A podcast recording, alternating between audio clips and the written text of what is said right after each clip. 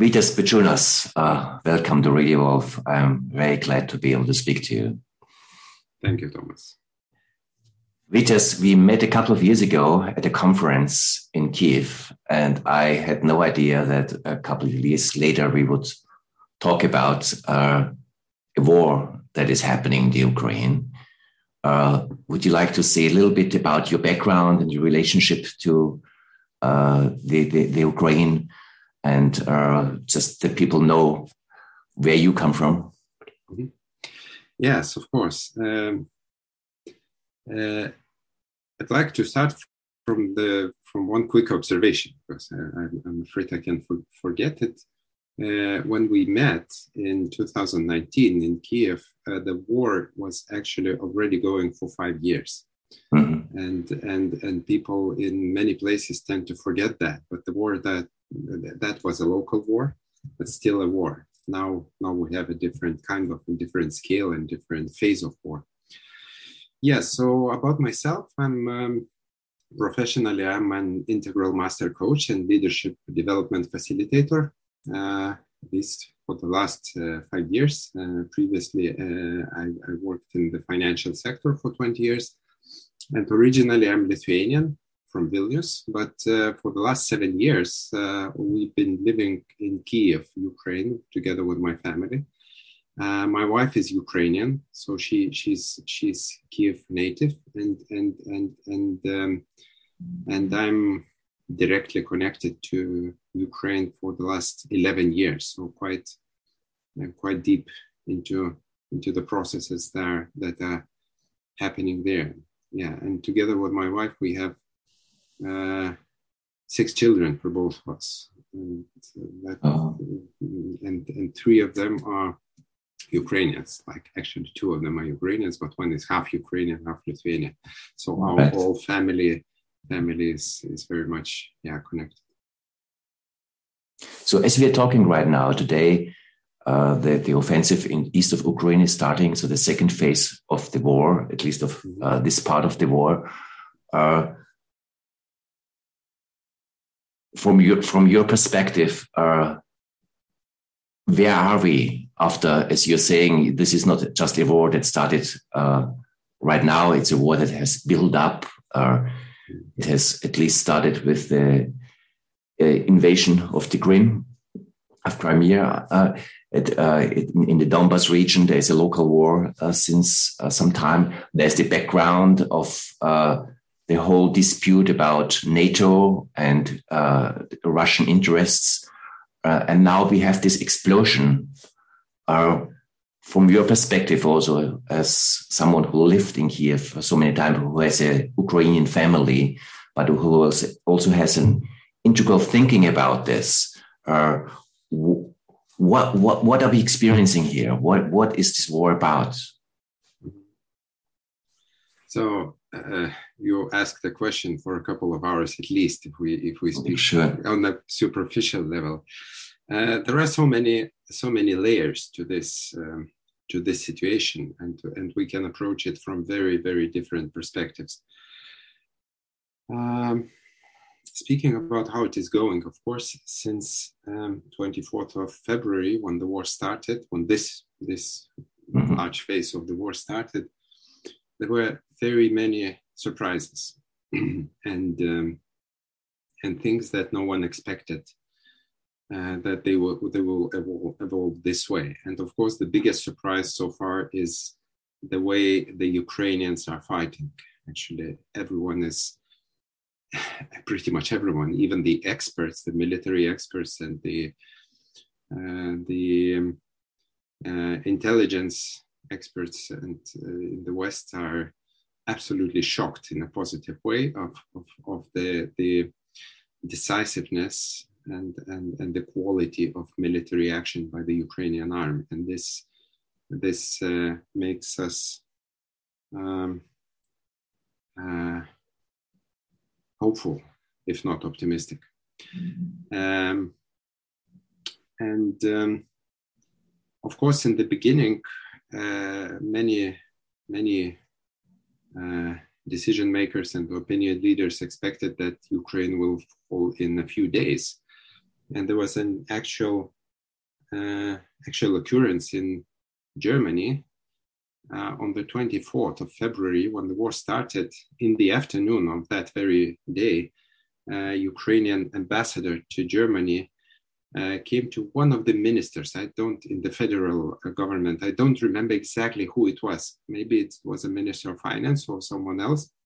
I don't remember. But the fact was that the ambassador got message that sorry, we are not, not going to do much because your country will fail in like X amount of hours. Like I don't remember which which oh, really? exactly, and that's that's the fact. That's uh, that's the oh. public fact.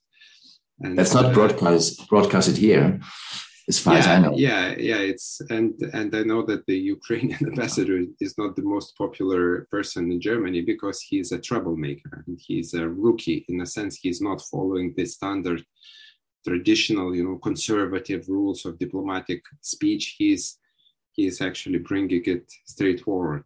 Mm-hmm. Uh, so uh, and and and the Ukrainians are doing uh, doing much better than anyone could expect. So the fact that uh, the Russian army moved its forces from Kiev and Chernihiv region from the north part of Ukraine is a sign of a, a quite clear strategic failure.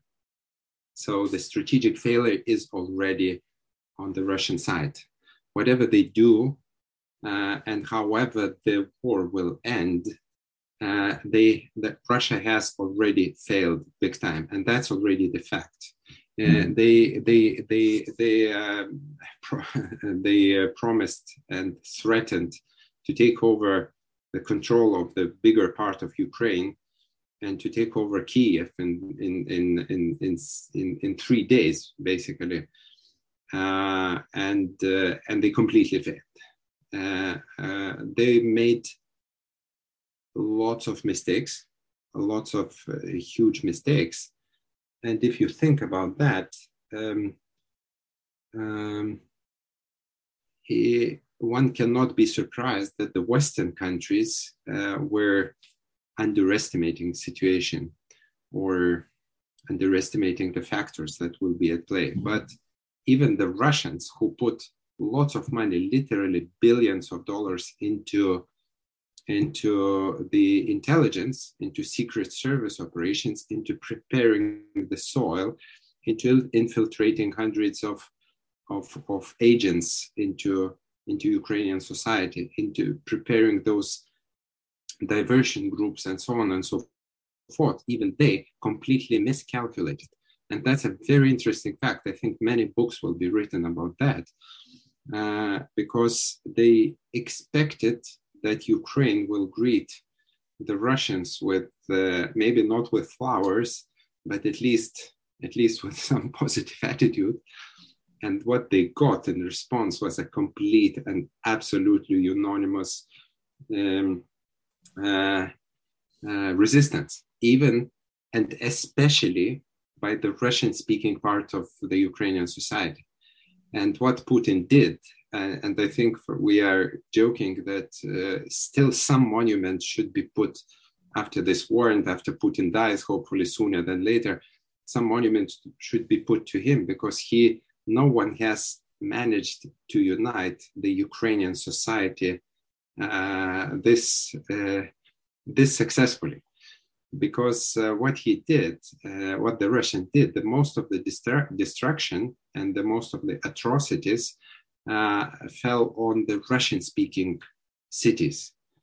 Uh, and, and I think that the Ukrainian society got vaccinated for many generations, not for many years, but for many generations, because my children, for example, they already have a direct experience and direct trauma of uh, of the Russian world, so to say.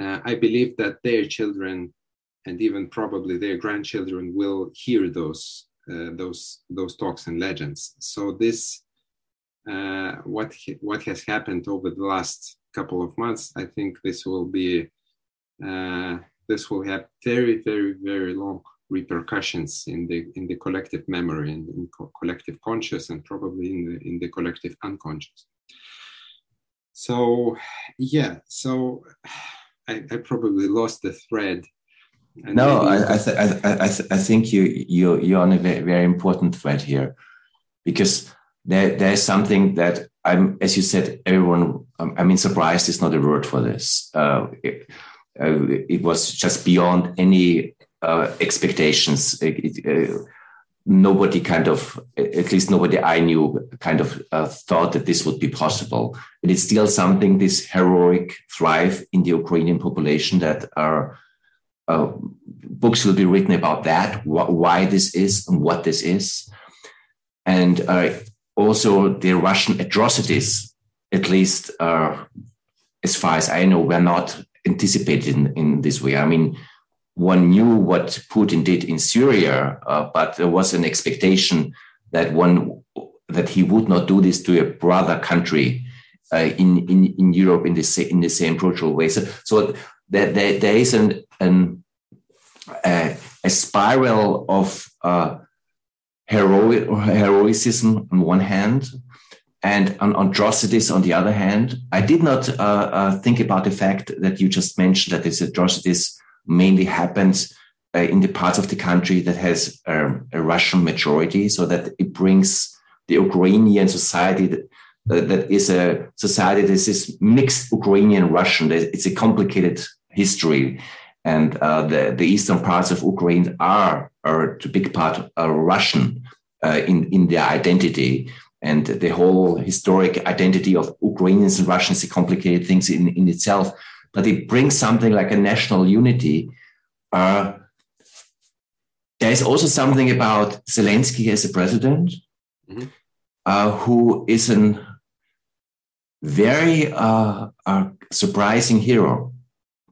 Uh, to put it also in the developmental sense, because there's this Putin icon, is Putin or, or uh, horse riding in, in, in the tiger, in the Russian tiger, this kind of uh, archaic male thing. And then there's Zelensky uh, being this comedian, uh, in, in that sense, having a very postmodern side to himself and not losing this kind of thing, but bringing in this a form of, her, of heroic behavior that is unseen, that is unheard of. It's still stunning every time you see that what is this about and what does this say about the Ukrainian society as you know it? Oh yeah, so let me start from uh, from making a, a, couple of corrections. Um, first of all, the, the brotherly nation uh, narrative it's mm-hmm. uh, it's a complete bullshit. Excuse my French. Um, the Ukrainian and Russian nations have never been the same nation as Putin likes to say, or brotherly nations they were always connected. They were always next to each other. But the dynamics have been has been difficult for uh, for several hundred or hundreds of years. So they have they, there was always some tension. And these are two different nations. And that's very important to realize. I think that's part of the misunderstanding and even miscalculation both on the on the on the putin side and on the western side. Uh-huh. so these are two uh, separate different nations. Uh, and uh, and and this brotherly nation narrative is is a product of russian propaganda purely. Uh, and and and they did they, they then don't see the contradiction because what you do with your brotherly nation, you just kill and and I don't know and and rape and and literally start a genocide. That's not the way you really deal with brotherly nations. So they use this narrative only when when it is useful. So just just as a warning, uh, Ukrainians usually get insulted when they are called brotherly nation mm-hmm. with respect to the Russians. Then you said, uh, yeah, another another important uh, important part is uh, the the Russians. The those Russian speaking Ukrainians who are usually mainly living uh, on the left bank of, of, of Dnieper River. Uh, they they are not Russians. They are Russian-speaking Ukrainians, and that's a huge difference. That's a huge. That makes whole difference, because they identify themselves with Ukraine as a country, as a system of values, which is completely different uh, from Russian. And uh, we see very many examples of, of uh, those Russian speaking Ukrainians fighting for Ukraine. Uh, they've been fighting in the Donbas region when we were protecting the, the, the, uh, the border, the, the temporary border uh, for the last eight years.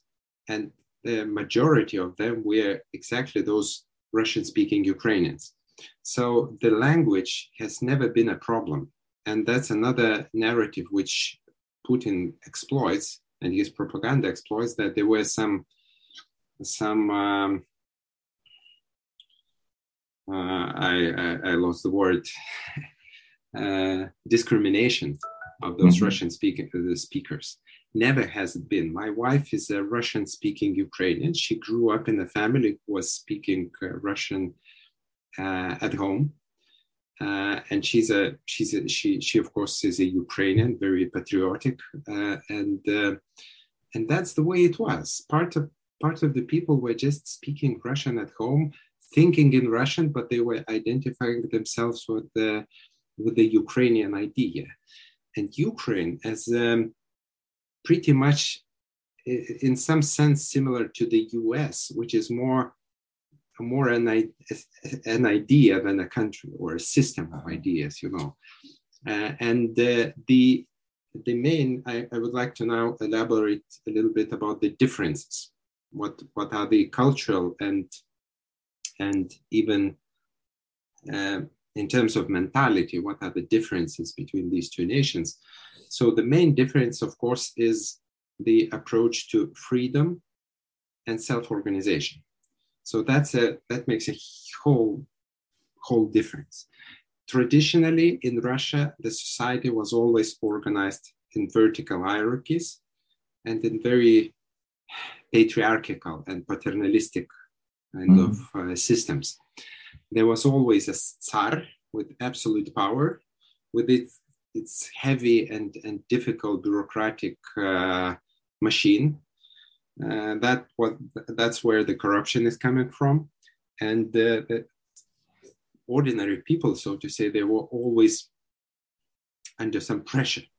So the, the people who were more kind of freedom oriented or those uh, you know rebellious souls, they were always either having some some problems uh, being uh, repressed or I don't know, being imprisoned or something, or they they would um, they would uh, emigrate historically, and part of those people were actually emigrating to Ukraine because a, a significant part of the Ukrainian society is made of those people who were coming from uh, Russia, from the main Russia in, in different historic periods.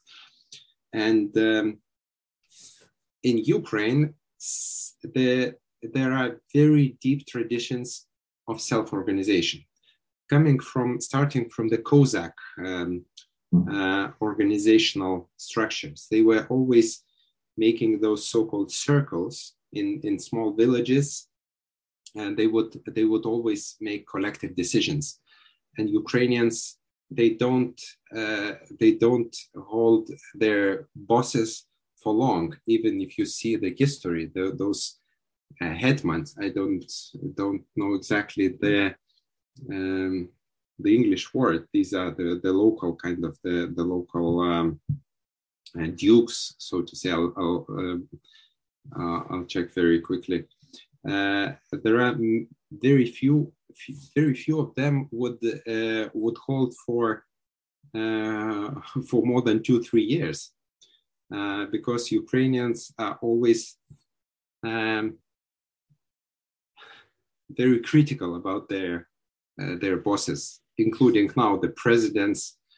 And whenever someone on the top wants to repress the, the society, and we saw saw good examples recently, starting from the Maidan in 2014, and and another Maidan was in 2004. The the society gathers very quickly and and and and and and and and, and what do you, get gets rid of of of of, mm-hmm. of the repressor of the di- dictator. What that we see with Yanukovych, and uh, the Ukrainians would never, like literally never, accept the structure of the society and the structure of of, of dictatorship as uh, as in Russia. Uh, that's why they're fighting so hard. That's why they're fighting with such a motivation.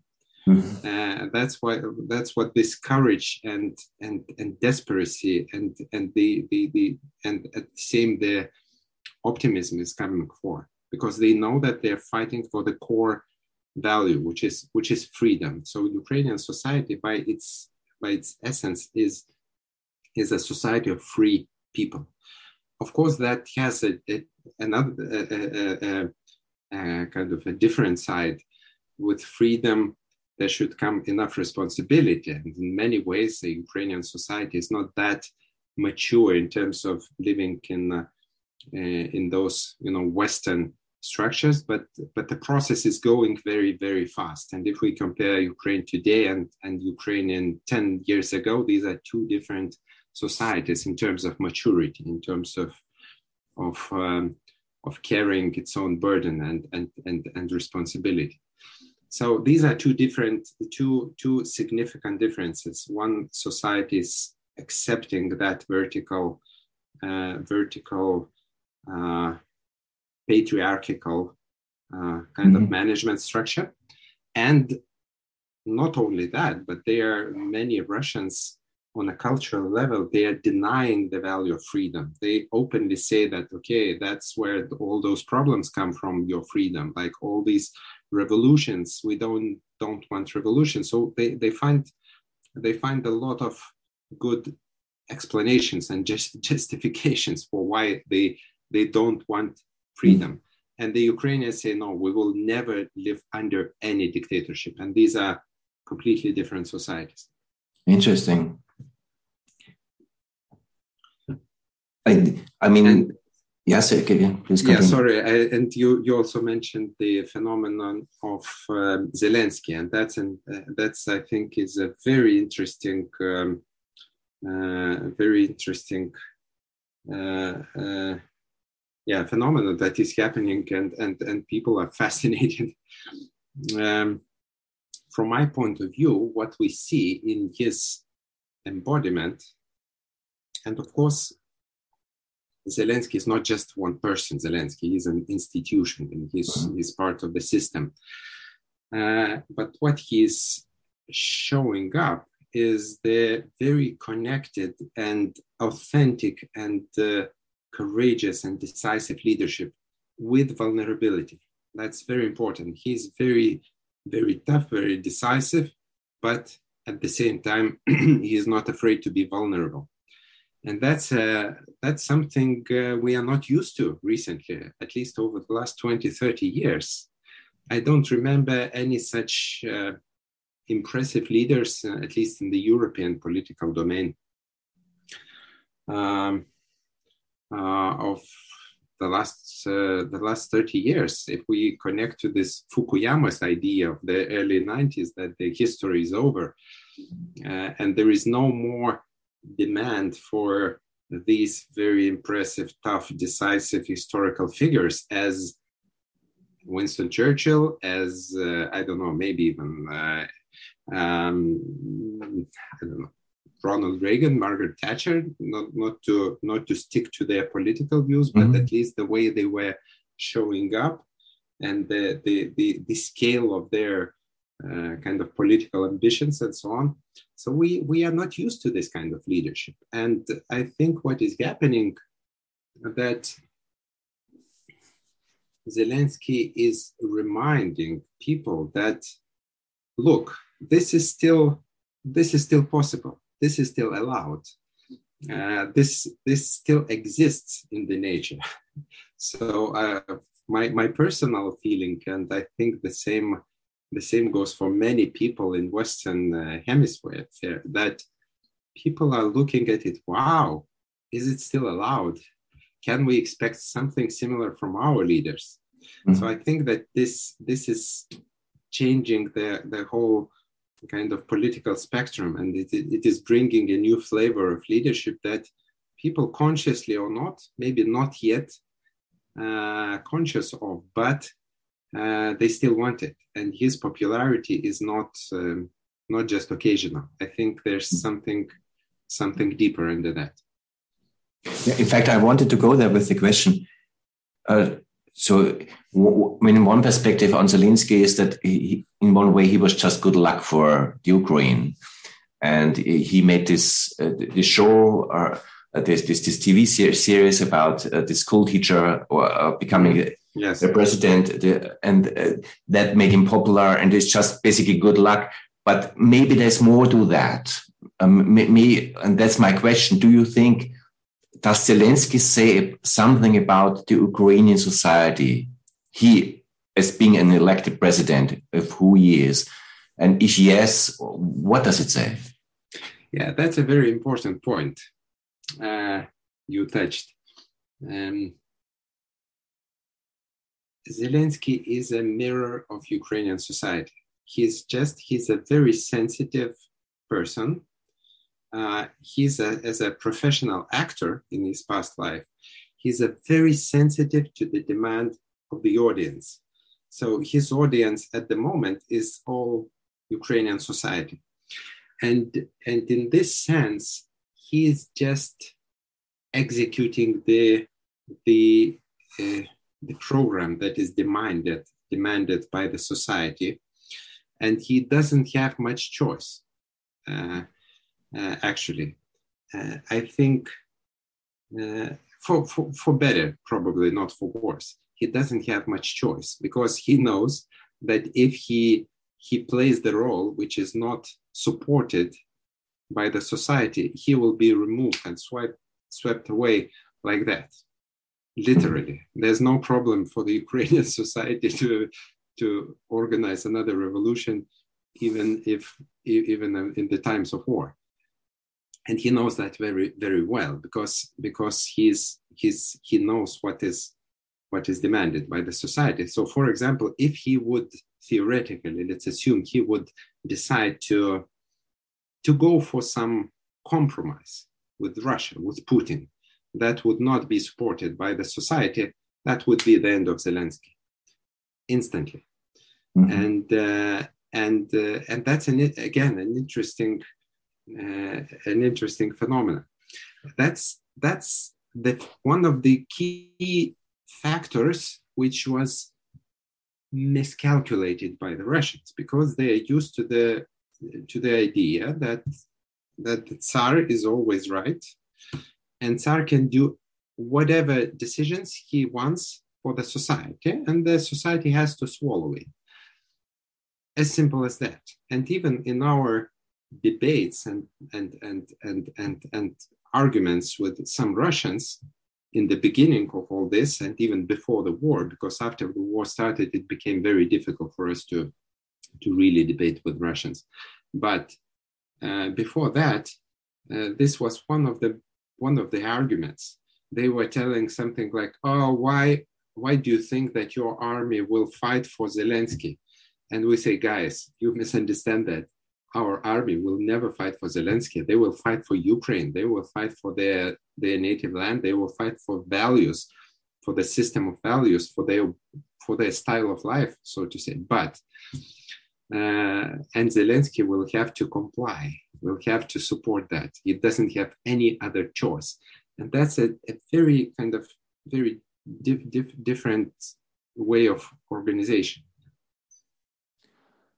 I mean, you made here also the point that uh, basically Zelensky cannot compromise uh, because uh, the, uh, the, the Ukrainian as a nation never would tolerate that uh, uh, in, in, in this situation right now. are as this war is developing with all these atrocities, and are I don't know if it's a deadlock right now or where this offensive will be going, it, it's, it's horrible. what do you and what do do people in the Ukraine see as a possible outcome or a possible solution? Uh, I mean, one way is to th- think that the Ukrainians just basically can uh, bring up the power to re-defeat the Russians uh, in, in Ukraine, Ukrainian soil, but it will be a terrible price, at least.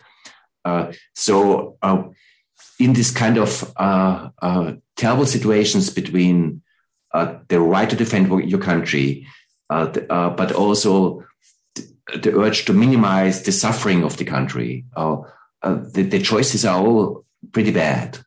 Uh, where to go here? And where does the Ukrainian people go and why?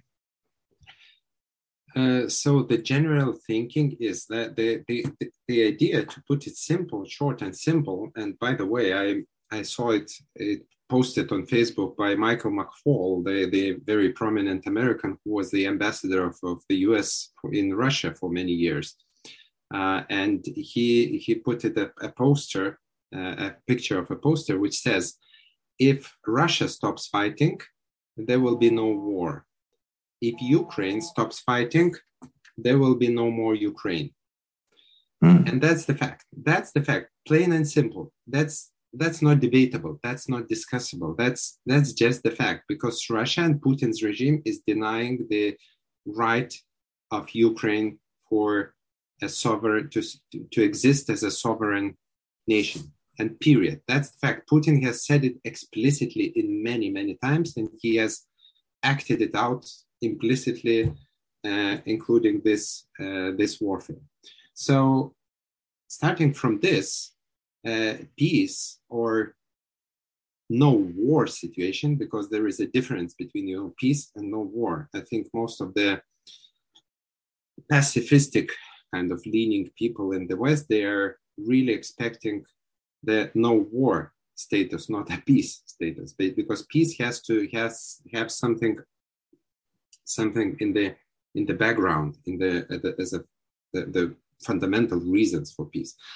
So peace is not exactly the uh, the only um, and the most kind of uh, the, the most expected uh, result for the Ukrainian society uh, because the, the, the most important now is to protect the country, to protect its sovereignty and, and kick, kick the Russians out, at least from the from the places it is it is possible of course.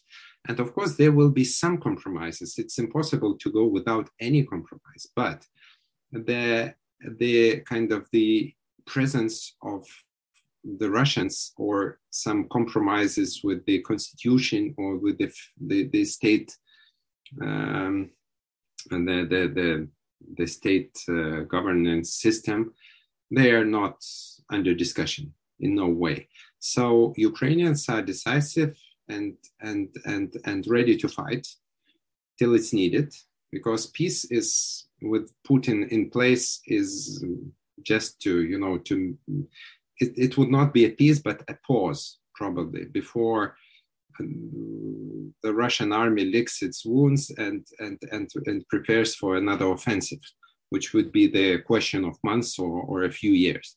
So so that's that's important.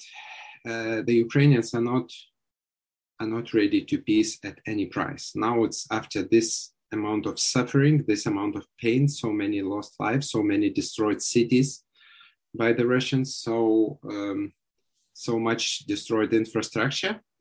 It's not under question. Now, now we really need to kick them out of the country. and and and that's that's the only way at the moment because uh, the, the you know the peace talks are ongoing since the first days of war and actually russia was the first who that initiated the peace talks on the second day of war when they understood that things are not going according to their plan. But still they expect uh, russia still expects to gain at least some victory. It will be in terms of the scale it will be funny compared to their outspoken ambitions in the beginning, but still at least to take over Mariupol, of course, the, the, the city of the Azov Sea. And, um, and they're doing everything. They're they're they're they're dropping uh, so many soldiers actually exhausted, unprepared, uh, cons- conscription-based soldiers, and and and they they will probably have the I don't know ten thousand more deaths, but but Putin has never been concerned about uh, about number of soldiers he he drops into into the war. So yeah, so that's that's the situation. Ukraine, the Ukrainians are ready and, and willing to fight till they reach po- the point when they kick out the Russians from its territory and, and start and, and reach the situation when Russia will not be able uh, to organize another offensive. Uh, because otherwise we will not be safe. And thankfully, we have recently we have enough support of the Western countries uh, after they saw the the atrocities in Bucha in other places. There is no more doubt about what what Putin's intentions are. No more naive, uh, romantic, uh, you know, expectations. And now we have much support. So the Ukrainians are highly motivated, exhausted, but highly motivated because they're fighting for their own values and freedom, their families, their soul. Uh, there is oversubscription, the, the, the, the enormous oversubscription for all military and these territorial defense uh, units. There are probably five or six persons, six men per one gun. So there are many more men wanting to willing to go to fight than there are uh, there are weapons. So that's the situation. And it will it will probably take more time. And it's uh, we treat it as an as a as a necessary cost to to clean up the country. I mean one perspective that you hear often in in western europe is uh, you have to give Putin some little victory in order to, to find a compromise. Uh, and is this a perspective that, from an Ukrainian perspective, uh, uh is just not tolerable?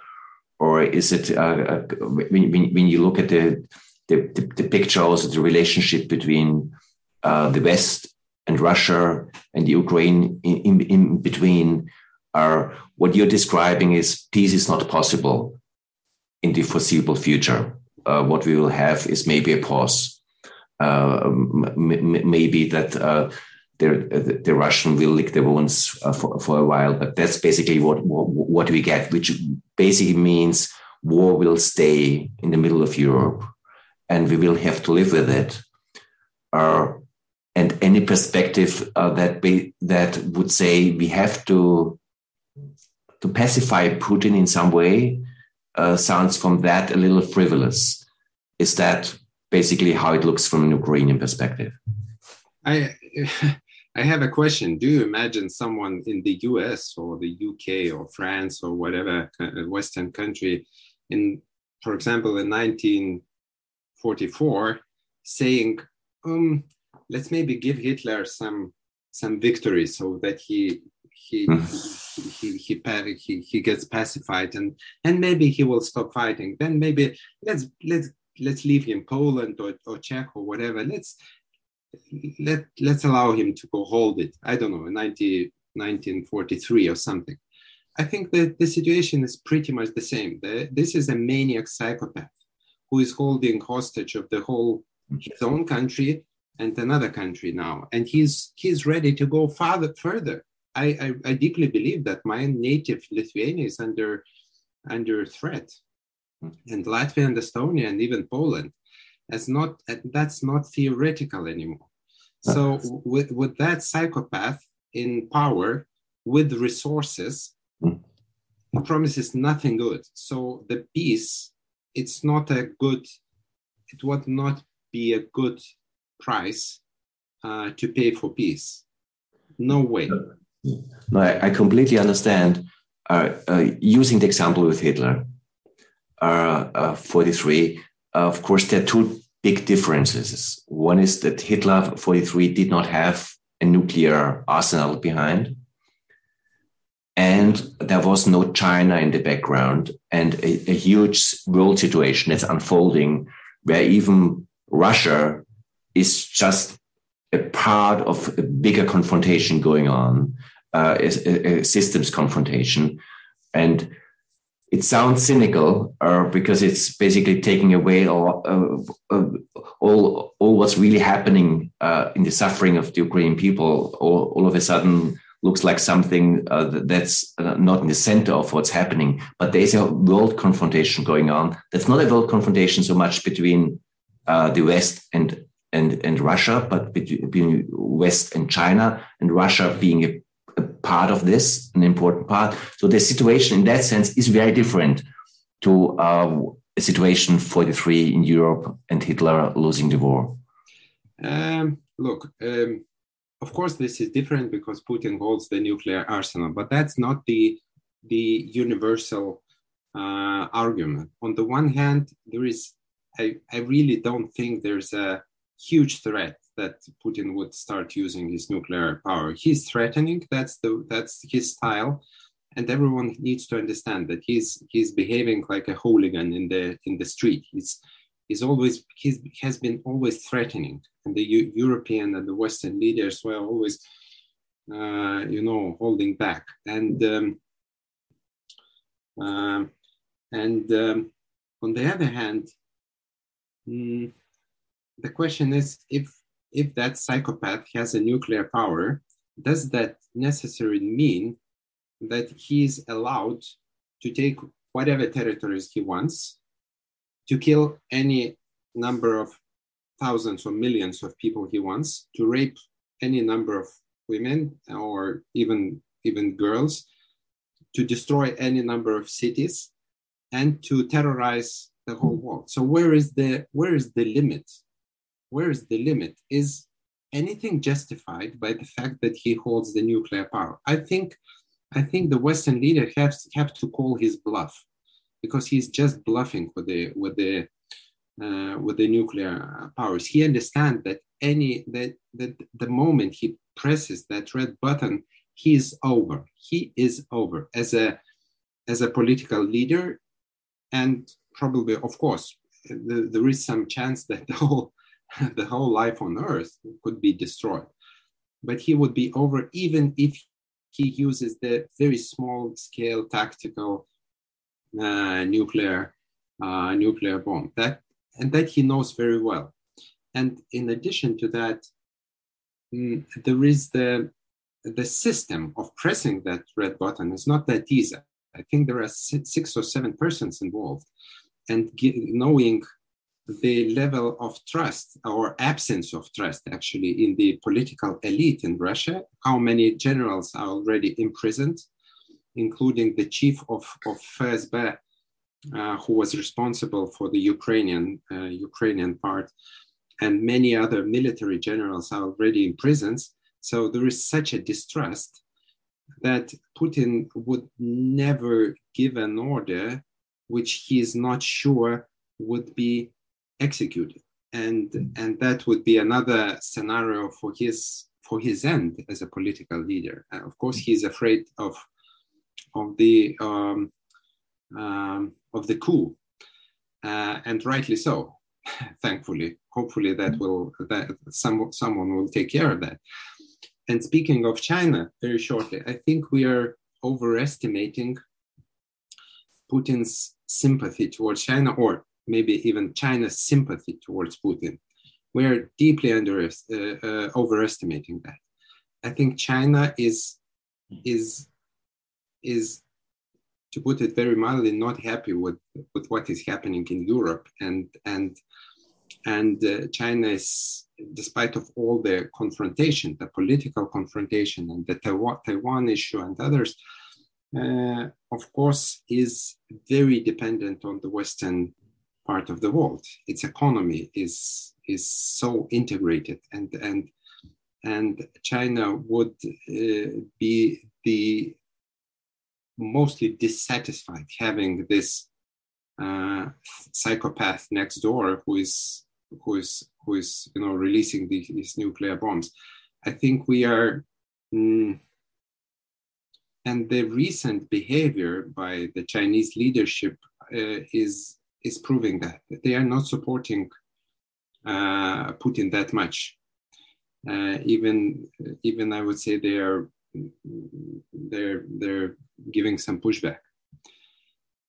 And there's, mm-hmm. No, I, I, understand, and there's also the other side. Uh, or what society, what future are we creating in Europe, in the world, if we are deciding to live with these atrocities? Exactly, exactly. So that's the question, and uh, from from all that, the only way uh, to stop Putin is on the battlefield in Ukraine. And in Ukraine, the Ukrainians are doing this service for the whole Western democratic liberal world. Mm. And uh, with the support, of course, we are not that uh, that wealthy in terms of the state capacity. But now, recently, we've been receiving lots of financial support and military support, and with every day, Ukrainians are doing better and better. And, and, with their level of motivation on the battlefield, I'm, I'm pretty optimistic, actually. I think we will have some, some, some developments. And you know, the two symbolic dates are approaching. One symbolic date is uh, Orthodox Easter, which is this Sunday, the, the 24th of April.